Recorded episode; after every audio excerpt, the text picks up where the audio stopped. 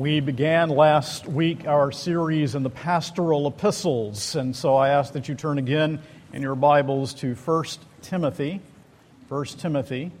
We will be for some time looking at 1 Timothy, then Titus, and then 2 Timothy together if the Lord gives us life and health and what it requires to do so.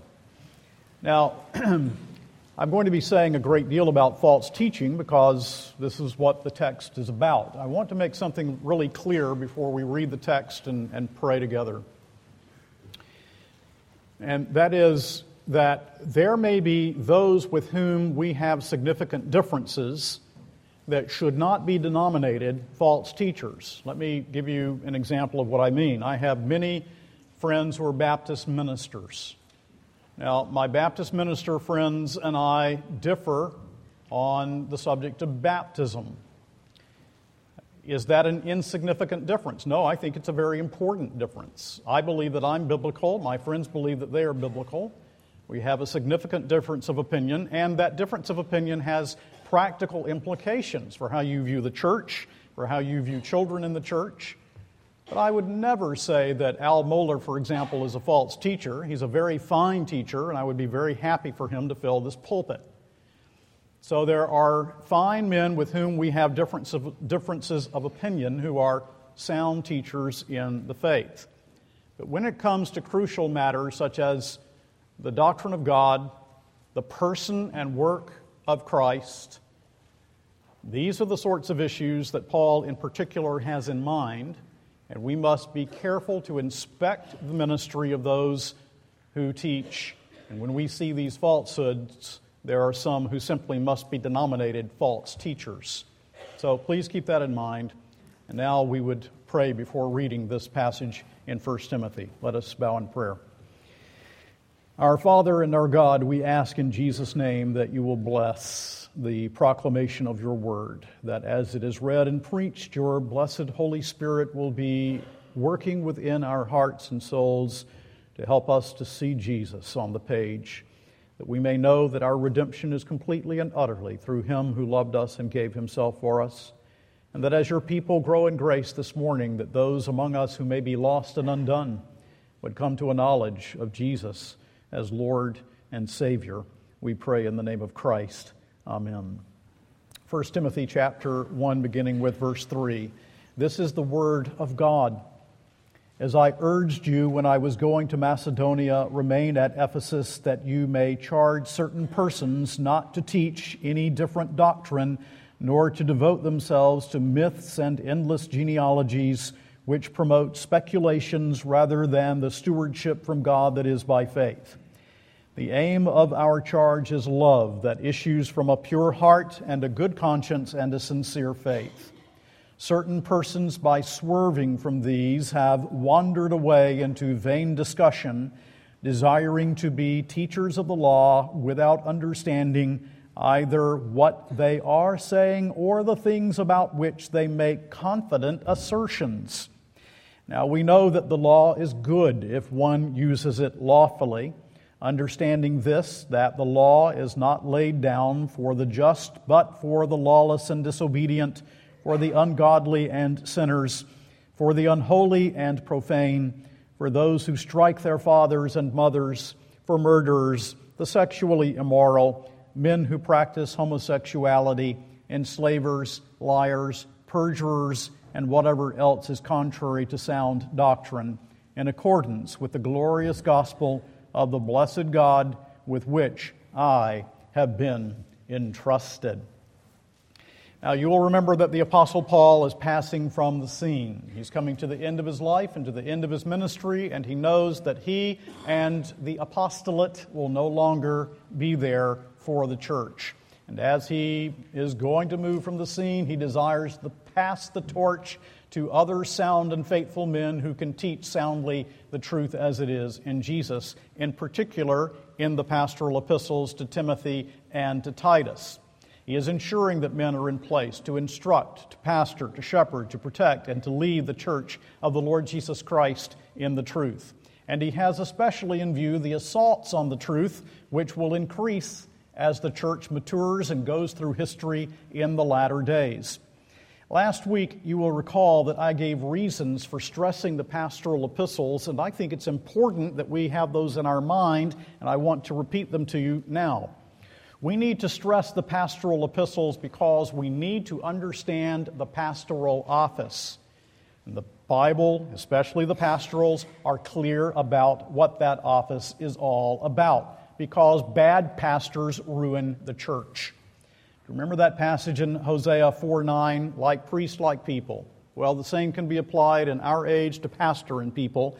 Like pastor, like people, bad pastors, morally but also doctrinally, ruin the church, destroy the church. Also, we need to stress the pastoral epistles because of the onslaught of modern thought. We are, in our culture, products of the Enlightenment. We believe that we can do very well without any revelation from God. We don't need His Word. And we think autonomously. We come up with our own idea of what is right and wrong, good and bad, what is ethical, on the basis of our own autonomous thinking. We develop our own doctrine, our own view of God and man and the world apart from the Word of God. Well, the church cannot do that. Believers may not do that.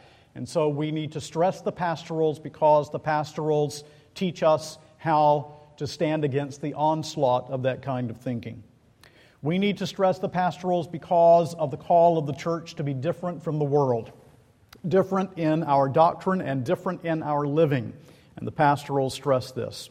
And we need also to stress the pastoral epistles because of God's call upon us to pass down the truth to our natural and to our spiritual children, which is countercultural because pop culture and we are all imbued with that spirit, whether we like it or not. We, as believers, need to be very much on guard as we think Christianly about the influences of the culture around us. Pop culture is all about now. It's about today. It's about what can, can, can benefit me now, what can pump up my emotions now, my present experience. It's all about that. And so Christianity is not about that. Christianity is about what is true, what has always been true, and always will be true. And we want to pass these things down to our natural and to our spiritual children. Now, Paul has left Timothy in Ephesus. We read in verse 3 As I urged you when I was going to Macedonia, remain at Ephesus, that you may charge certain persons not to teach any different doctrine. So he's left Timothy in Ephesus, and Paul, you will recall, spent three years being used of the Lord to build up this church. But when he last saw the Ephesian elders, we read in the book of Acts his farewell. And this is what Paul the Apostle says to the elders at the church at Ephesus Pay careful attention to yourselves and to all the flock. This is in Acts 20. Pay careful attention to yourselves and to all the flock in which the Holy Spirit has made you overseers to care for the church of God which he obtained with his own blood. I know that after my departure, fierce wolves will come in among you, not sparing the flock.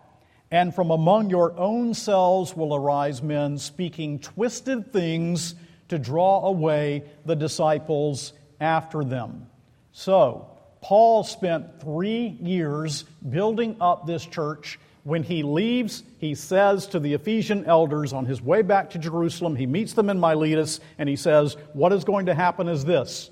Not only will there be attack of ravenous wolves from without, but there will be those from within who will teach false doctrine to this church.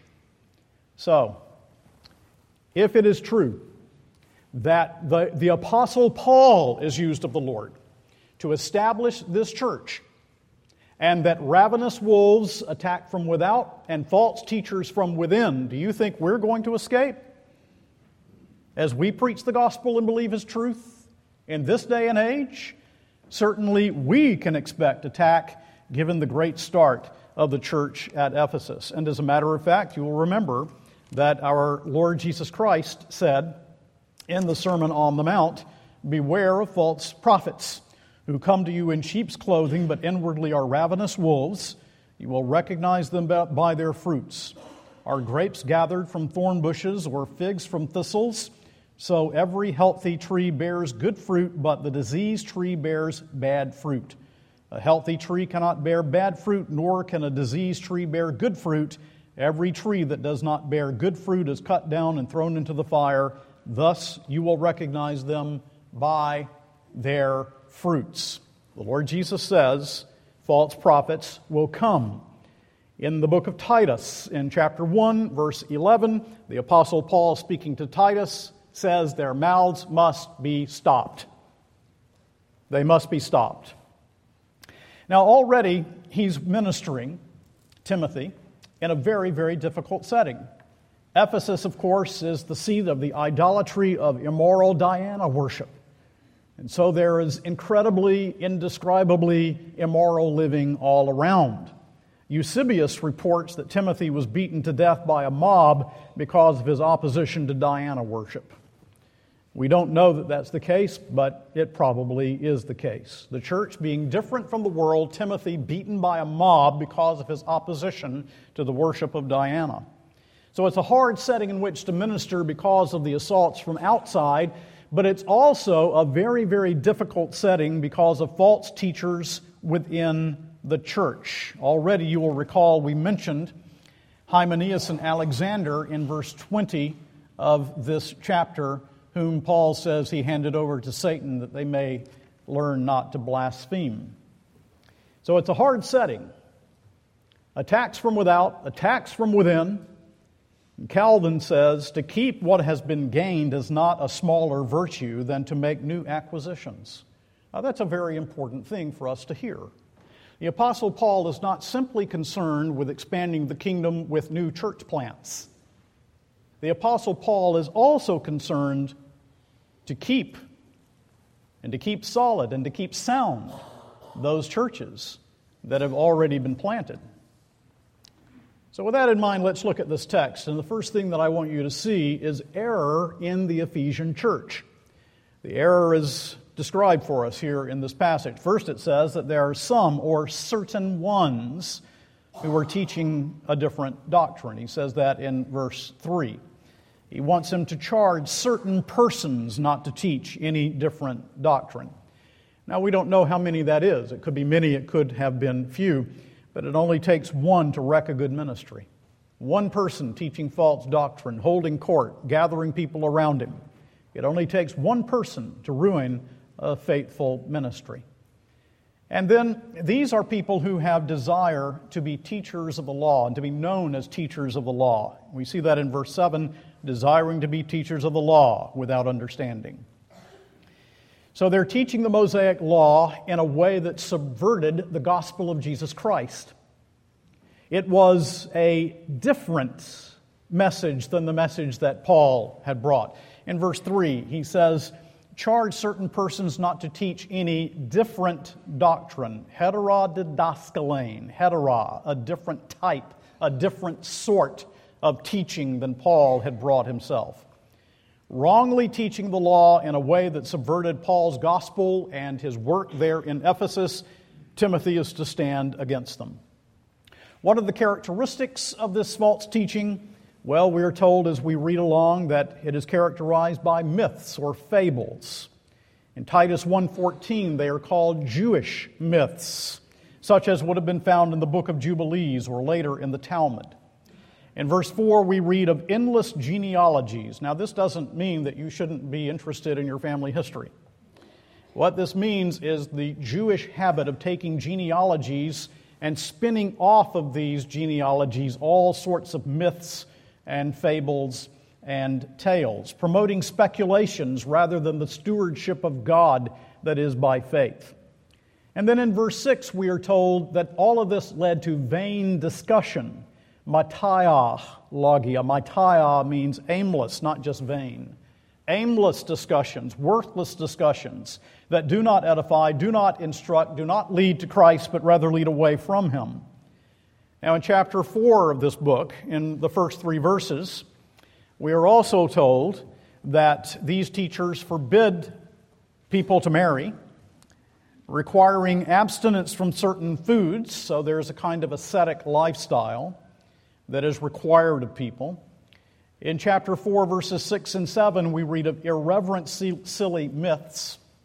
In Titus 1:10, insubordinate, empty talkers, and deceivers that are upsetting whole families by teaching for shameful gain what they ought not to teach. And what does Paul say the attitude of Timothy and Titus should be? Well, look at Titus for a moment. And look at what the Apostle Paul says in chapter 3, verses 9 and 10.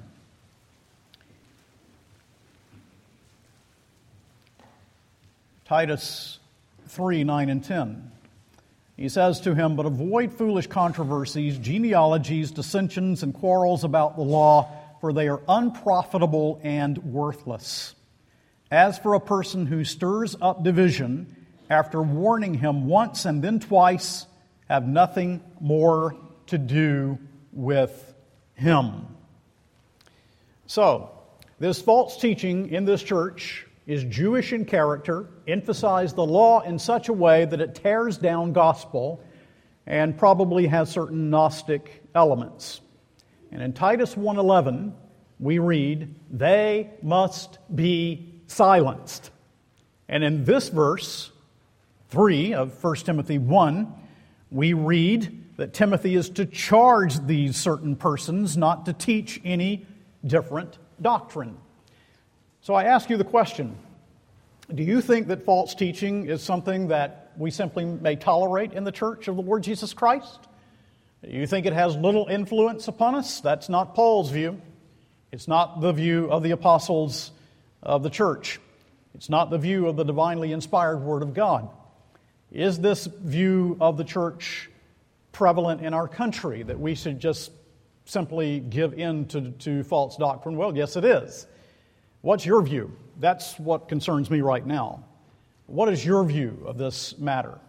If your session, for example, your elders deal with something like this, some false teaching, some false doctrine, or your presbytery, will you rejoice in their faithfulness in discipline, or you, will you become riled by their intolerance? Because intolerance, after all, or tolerance, is the great virtue of our day, is it not? What determines you, Scripture and its view of this matter, or the spirit of the age? Will you, as a church, be determined to stand against false teaching and false doctrine, or will you give in to it? So that's first, that's the error in Ephesus. But secondly, I want you to see to what false teaching leads. So the question is to what does false teaching lead? And I want to mention two things only. First of all, false teaching leads to confusion. Notice in verse 4 of 1 Timothy 1 nor to devote themselves to myths and endless genealogies which promote speculations rather than the stewardship of God, that is, by faith. And in verse 7, desiring to be teachers of the law without understanding either what they are saying or the things about which they make confident assertions. So these false teachers don't understand what they're saying, and they're lost in this endless speculation. They're totally confused people and that's what they want for their followers. They want to lead them into this morass of confusion because it subverts the gospel, the one true gospel of Jesus Christ. The true gospel, according to verse 4, is by faith that leads to confidence and assurance. It leads us away from confusion. It clears the mind, it clears the heart of confusion. In contrast to this false teaching, then, we have the confidence of the gospel. Listen, works righteousness always produces confusion in the soul. Always produces confusion in the soul. So when you see Paul the Apostle, for example, writing to the Galatians, and in chapter 1 of Galatians, he says this even if we or an angel from heaven should preach to you a gospel contrary to the one we have preached to you, let him be accursed. That is to say, let him be doomed, let him be damned. Is Paul the apostle who proclaims these things expressing your attitude as well? Do you understand that false teaching is so debilitating to the life of the church? so soul destroying that it must be opposed and that it must be removed root and branch. So, false teaching, first of all, leads to confusion, but false teaching also erodes love. We read in verse 5 the aim of our charge is love that issues from a pure heart and a good conscience and a sincere faith. Now, false teachers will feign love. They will tell you that they love you, but that's not their aim. Their aim is building up of themselves, money, gathering themselves, people around them for their own ends and for their own aims, but their end is not love. In contrast with this, we read in verse 5 the aim of our charge is love that issues from a pure heart and a good conscience and sincere faith. A pure heart, a good conscience, true faith issues in true love. And love always speaks the truth. It doesn't speak falsehood. It doesn't speak lies. It doesn't speak error. These things, as Hendriksen points out, pure heart, good conscience, true faith, issuing in love, these things are not natural, they are supernaturally produced by the work of the Holy Spirit in our hearts.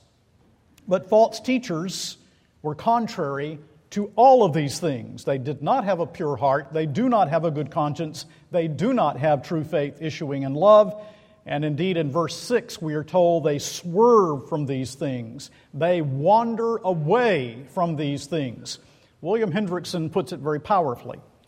The path which these people have taken is not even a detour.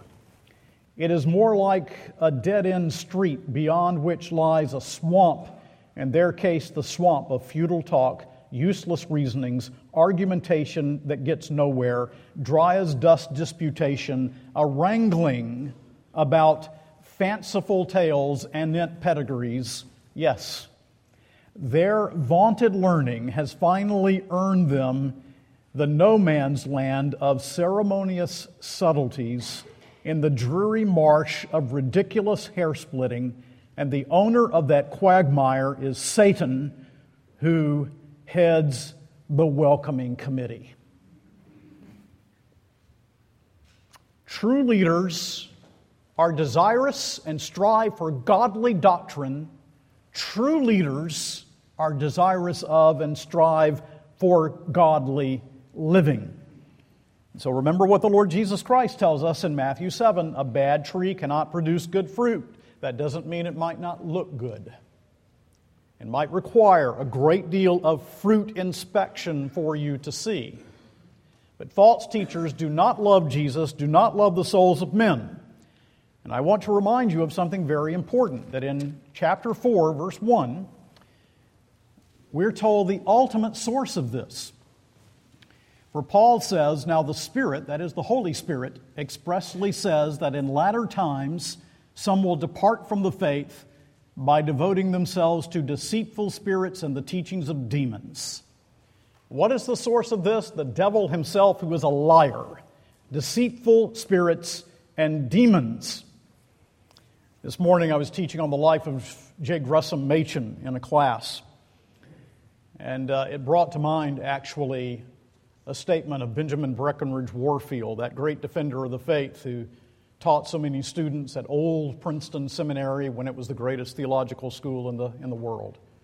He used to bend over his lectern and he would look his young men in the eye and he would say, Gentlemen, a bad theology stems from a bad heart. Now that's true. Do you see it? Do you believe it?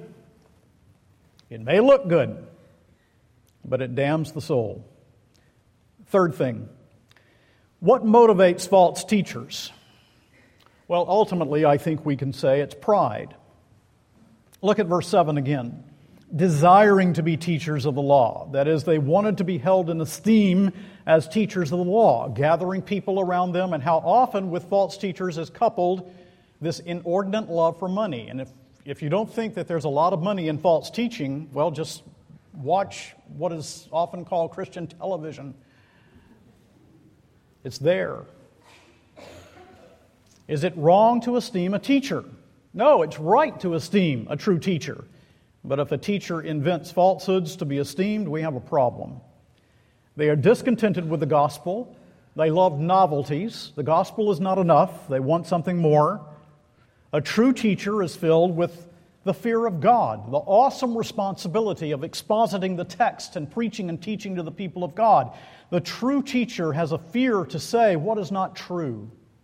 A false teacher is not controlled by God's glory, he is not controlled by love for the souls of men, and he is not controlled by a heart that is humbled in the presence of a sovereign God. False teachers, according to verse 7, have no understanding. Their systems are completely ignorant systems. No true spiritual discernment, no real commitment to the Word of God. And oh, how subtle this can be. Years ago, in the modernist fundamentalist controversy, there was a man whose name was Harry Emerson Fosdick. Many of you know his name. He was a great speaker and was considered by many to be one of the great Christian leaders of our nation. He was on the radio. Everybody listened to Harry Emerson Fosdick. He was quoted in the newspapers and magazines. He was interviewed. He wrote books that were popular. He spoke all over the country. He was heard on radio with great regularity and everybody quoted him. So you would go to this little Baptist church where they believe the gospel, and the people there would be quoting Harry Emerson Fosdick as if he were a believer. Harry Emerson Fosdick did not believe that Jesus Christ was born of a virgin or had been raised from the dead, and did not believe that he was God. They were completely led astray because they were undiscerning. Today, it's someone like Joel Osteen who doesn't teach the truth and people are led astray by it. So, what motivates these false teachers? They want to be held in esteem. It's pride, discontentment with the gospel. They're not filled with the fear of God. They have a lack of understanding. But then I want you to see also from the text that false doctrine, false teaching perverts the gospel. And the Apostle Paul is dealing with a specific error, and so he gives to us a specific example that we can use this morning about false teaching that perverts the gospel. The specific example here is these folks want to be teachers of the Mosaic law in a way that perverts the gospel of Jesus Christ.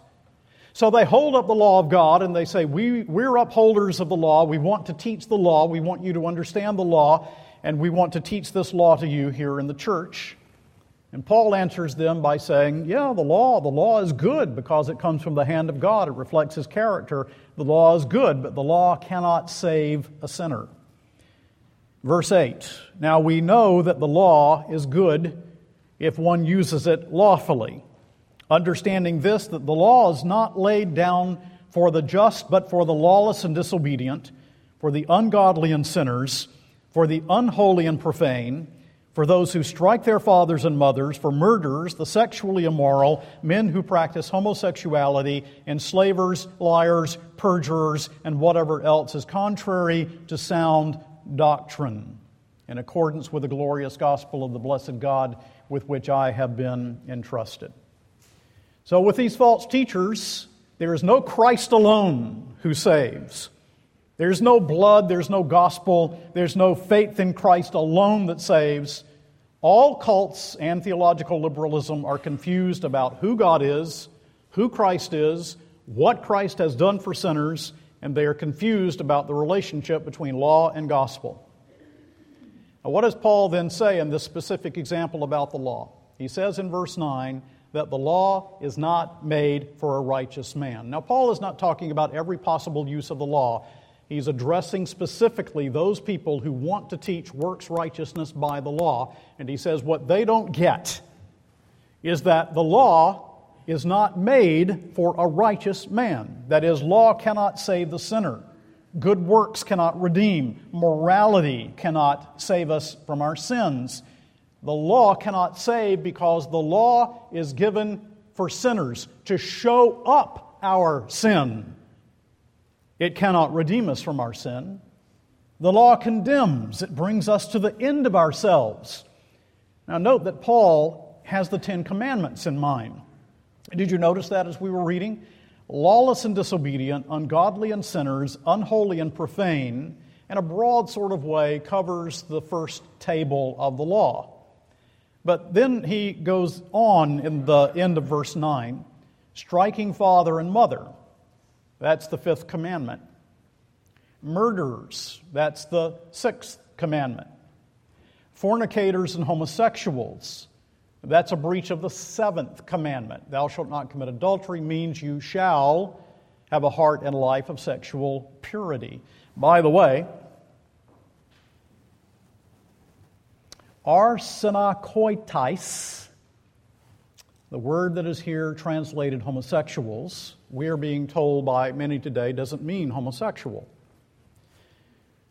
And that's because the church, once again, is being pressured to give in to the spirit of the age and just follow what the world teaches. It's a compound word in Greek that means male and bed. Couldn't be clearer. So, fornicators and homosexuals, the seventh commandment. He goes on and mentions kidnappers, that's the breach of the eighth commandment liars and perjurers, a breach of the ninth commandment, and then he says, and any other thing contrary to sound doctrine. The word sound here, hugiaino, hugiaino means promoting good spiritual health. Sound doctrine that promotes good spiritual health. For good spiritual health, it is essential that you know and believe and have weighed down in the marrow of your bones sound doctrine. And you will not be spiritually healthy without it. So that the law is for sinners accords with the gospel. That's why he says in verse 11, in accordance with the glorious gospel of the blessed God with which I have been entrusted. This sacred trust of the gospel that has been given to me. So their view of the law conceals the gospel because their view of the law is that you put it out there and tell people it's keepable and that when you keep the law, you can be saved by it. A view of the law that condemns us is the view of the law that is in accord with the glorious gospel of the blessed God, and only this displays God's glory in the salvation of sinners. So, as I'm instructing my sheep and my people this morning, I ask someone who may be here today who doesn't know Christ Are you outside of Christ? Do you know Christ alone as your Savior and as your Redeemer?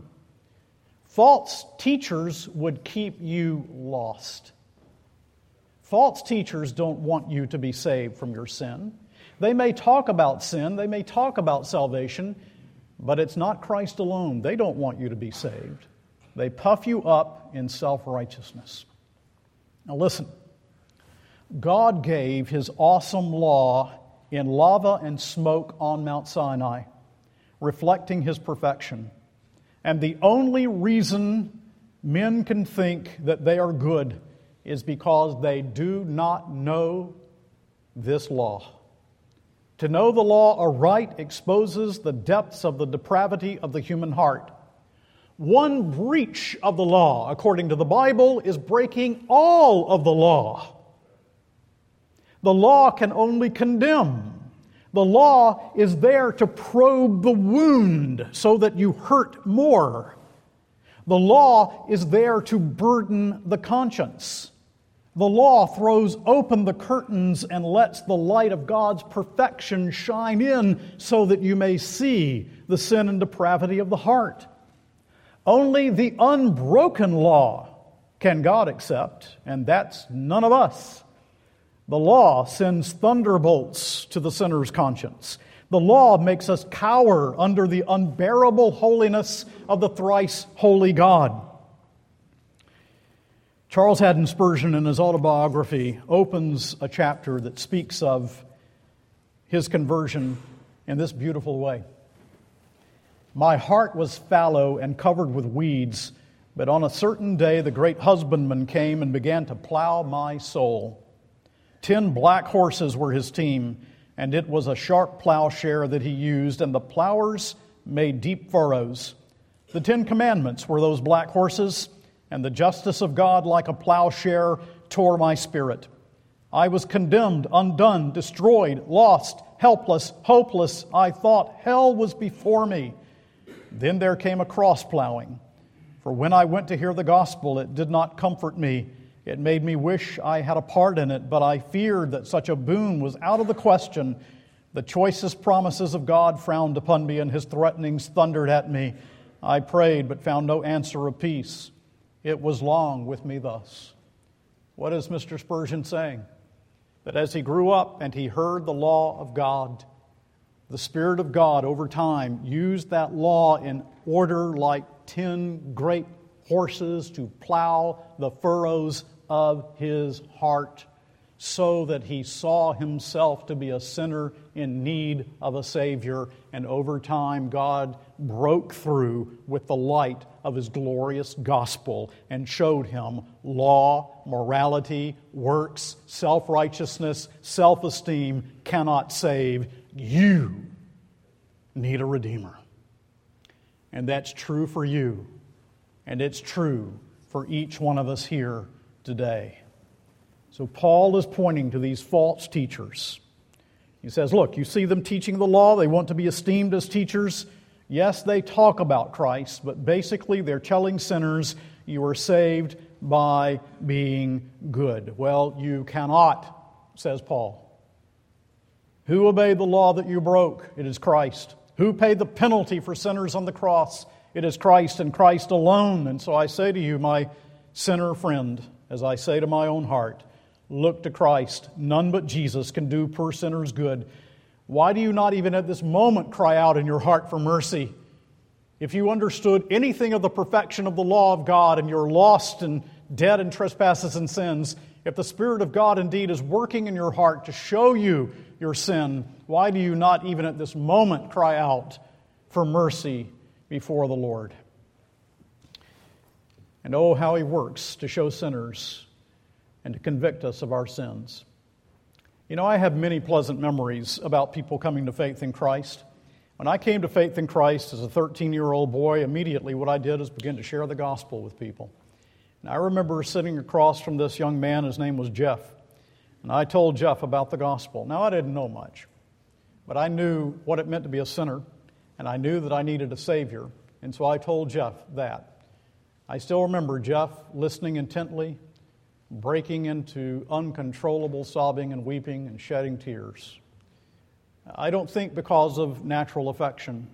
I think because for the very first time, Jeff saw his need of a Redeemer.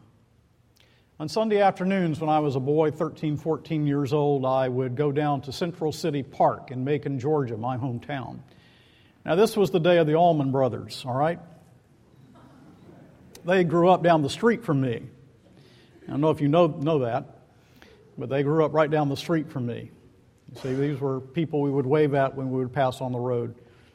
The rock bands would gather there in Central City Park, and the young people would flock there. They finally closed it because of all the marijuana and everything, but they would flock there. I took my little New Testament. I didn't know anything about the Bible, I was learning. I took my little New Testament, and every young person that I could buttonhole down there, I would open my New Testament and show him about Jesus, tell him about Christ, try and bring him to the Savior. Why?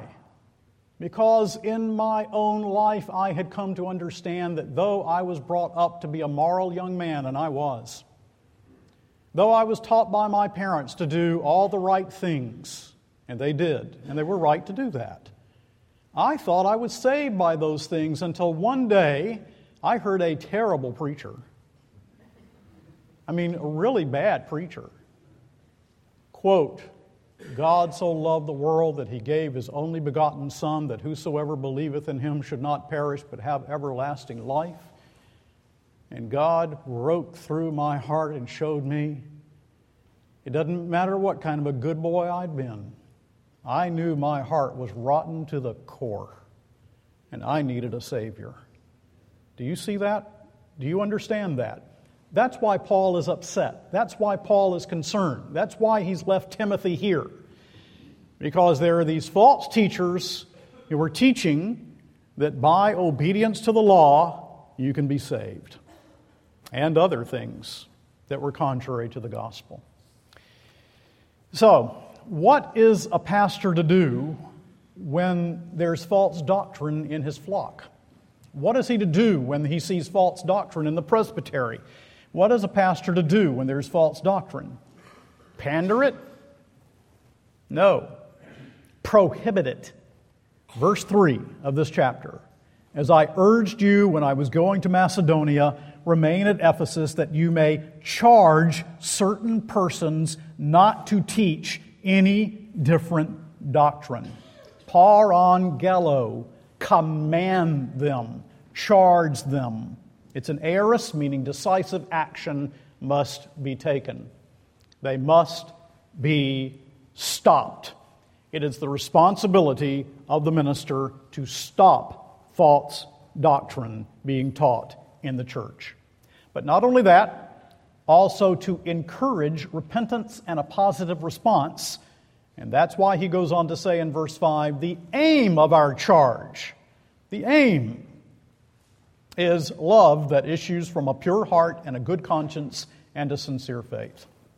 The goal is to produce love. And when you're not speaking the truth, you are not loving people. Gospel love can only issue from a pure heart, that is, cleansed by the blood of Calvary, a good conscience, one that is not condemned but justified by grace, and literally an unhypocritical faith, a faith that is thoroughly sincere. So, false doctrine my friends, here's what I want you to see false doctrine is no game. It's not some innocuous thing that we can just pass by. False doctrine is no game. False doctrine destroys the soul. False doctrine tears down love. False doctrine ruins the church. And false doctrine will keep your children, were it rooted here, would keep your children from knowing Christ. It starts very subtly, shaving the edges on the biblical doctrine of the authority of the Bible. Maybe that can be the first step. And then questions about the atonement, and then denying the imputed righteousness of Christ. And my flock, what I want you to understand that it doesn't matter who says it. It doesn't matter. If these things are denied, these things must be stopped. They must be stopped. I don't care who says we're justified by grace plus works. It's false teaching. I don't care who it is who seems to be so pristine that denies the imputed righteousness of Christ. That's law rather than gospel to deny the imputed righteousness of Christ. And Spurgeon rightly said in his day, too many ministers are toying with the deadly cobra of another gospel in the form of modern thought. And it seems so smooth and it seems so plausible. And so you are called to be alert and you are called to be discerning. And I challenge you to value the truth and to value it supremely. Wasn't it Walter Martin who said something like, the average evangelical Christian can be chewed to bits by Jehovah's Witness in 10 minutes? Why is that? Because we don't know the truth. When does it stop? Do you ever get tired of this? No sooner do we deal with one heresy than another one pops up. No sooner does the presbytery deal with one error, another one pops up. No sooner do we see one error in the Presbyterian setting or the Baptist setting, wherever it may be, than another one seems to come along. Always old stuff in new dress. Nothing new under the sun. When does it stop? Don't grow weary in well doing because it doesn't stop until you die. In church, it won't stop until Christ comes again. You're Christians. And one thing you have to know as a Christian is that your life is now a battle. A glorious battle, a joyful battle, a wonderful battle, but it's a battle. For Christ against the falsehoods of the world. And if that means, like Spurgeon, being censored by the Baptist Union because he stood for the truth in his day, or if it means, like J. Gresham Machen, being misjudged by a whole denomination because he stood for the truth in their midst, then so be it. Spurgeon said so beautifully listen, about fidelity to Christ. I count my own character, popularity, and usefulness to be as the small dust of the balance compared with fidelity to the Lord Jesus. It is the devil's logic which says, You see, I cannot come out and avow the truth because I have a sphere of usefulness which I hold by temporizing with what I fear may be false. Oh, sirs, what have we to do with consequences? Let the heavens fall, but let the good man be obedient to his master and loyal to his truth. O man of God, be just and fear not. The consequences are with God and not with thee. If thou hast done a good work unto Christ, though it should seem to thy poor bleared eyes as if great evil has come of it. Yet hast thou done it, Christ has accepted it, and he will note it down, and in thy conscience he will smile, he will smile thee his approval. So never say, I'll shave my faithfulness to Jesus so that I can be a little bit more accepted by my age. Jeff presented yesterday at our officers' meeting one of the finest, finest presentations about dangers that we face now, even in our own denomination. He pointed out how there are some who want to broaden the tent to include theistic evolution, and without question could demonstrate that in large measure the reason is because if we don't say we believe it, the world won't listen to us and they think we're a bunch of fools. So be it. So be it. John Gill, the great Calvinist Baptist in the 18th century, when he published his book, The Cause of God and Truth, he was told, You publish that book, you're going to lose friends. His answer was, By friends, they meant contributors. He said, I can afford to be poor I cannot afford to have a defiled conscience. Listen, people. What Paul is calling you to, and me, is absolute, clear cut fidelity to Christ no matter the consequences. That's the call. He's calling upon you, Church of the Lord Jesus Christ, to stand for Christ though the stars fall. Will you do it? God's people said,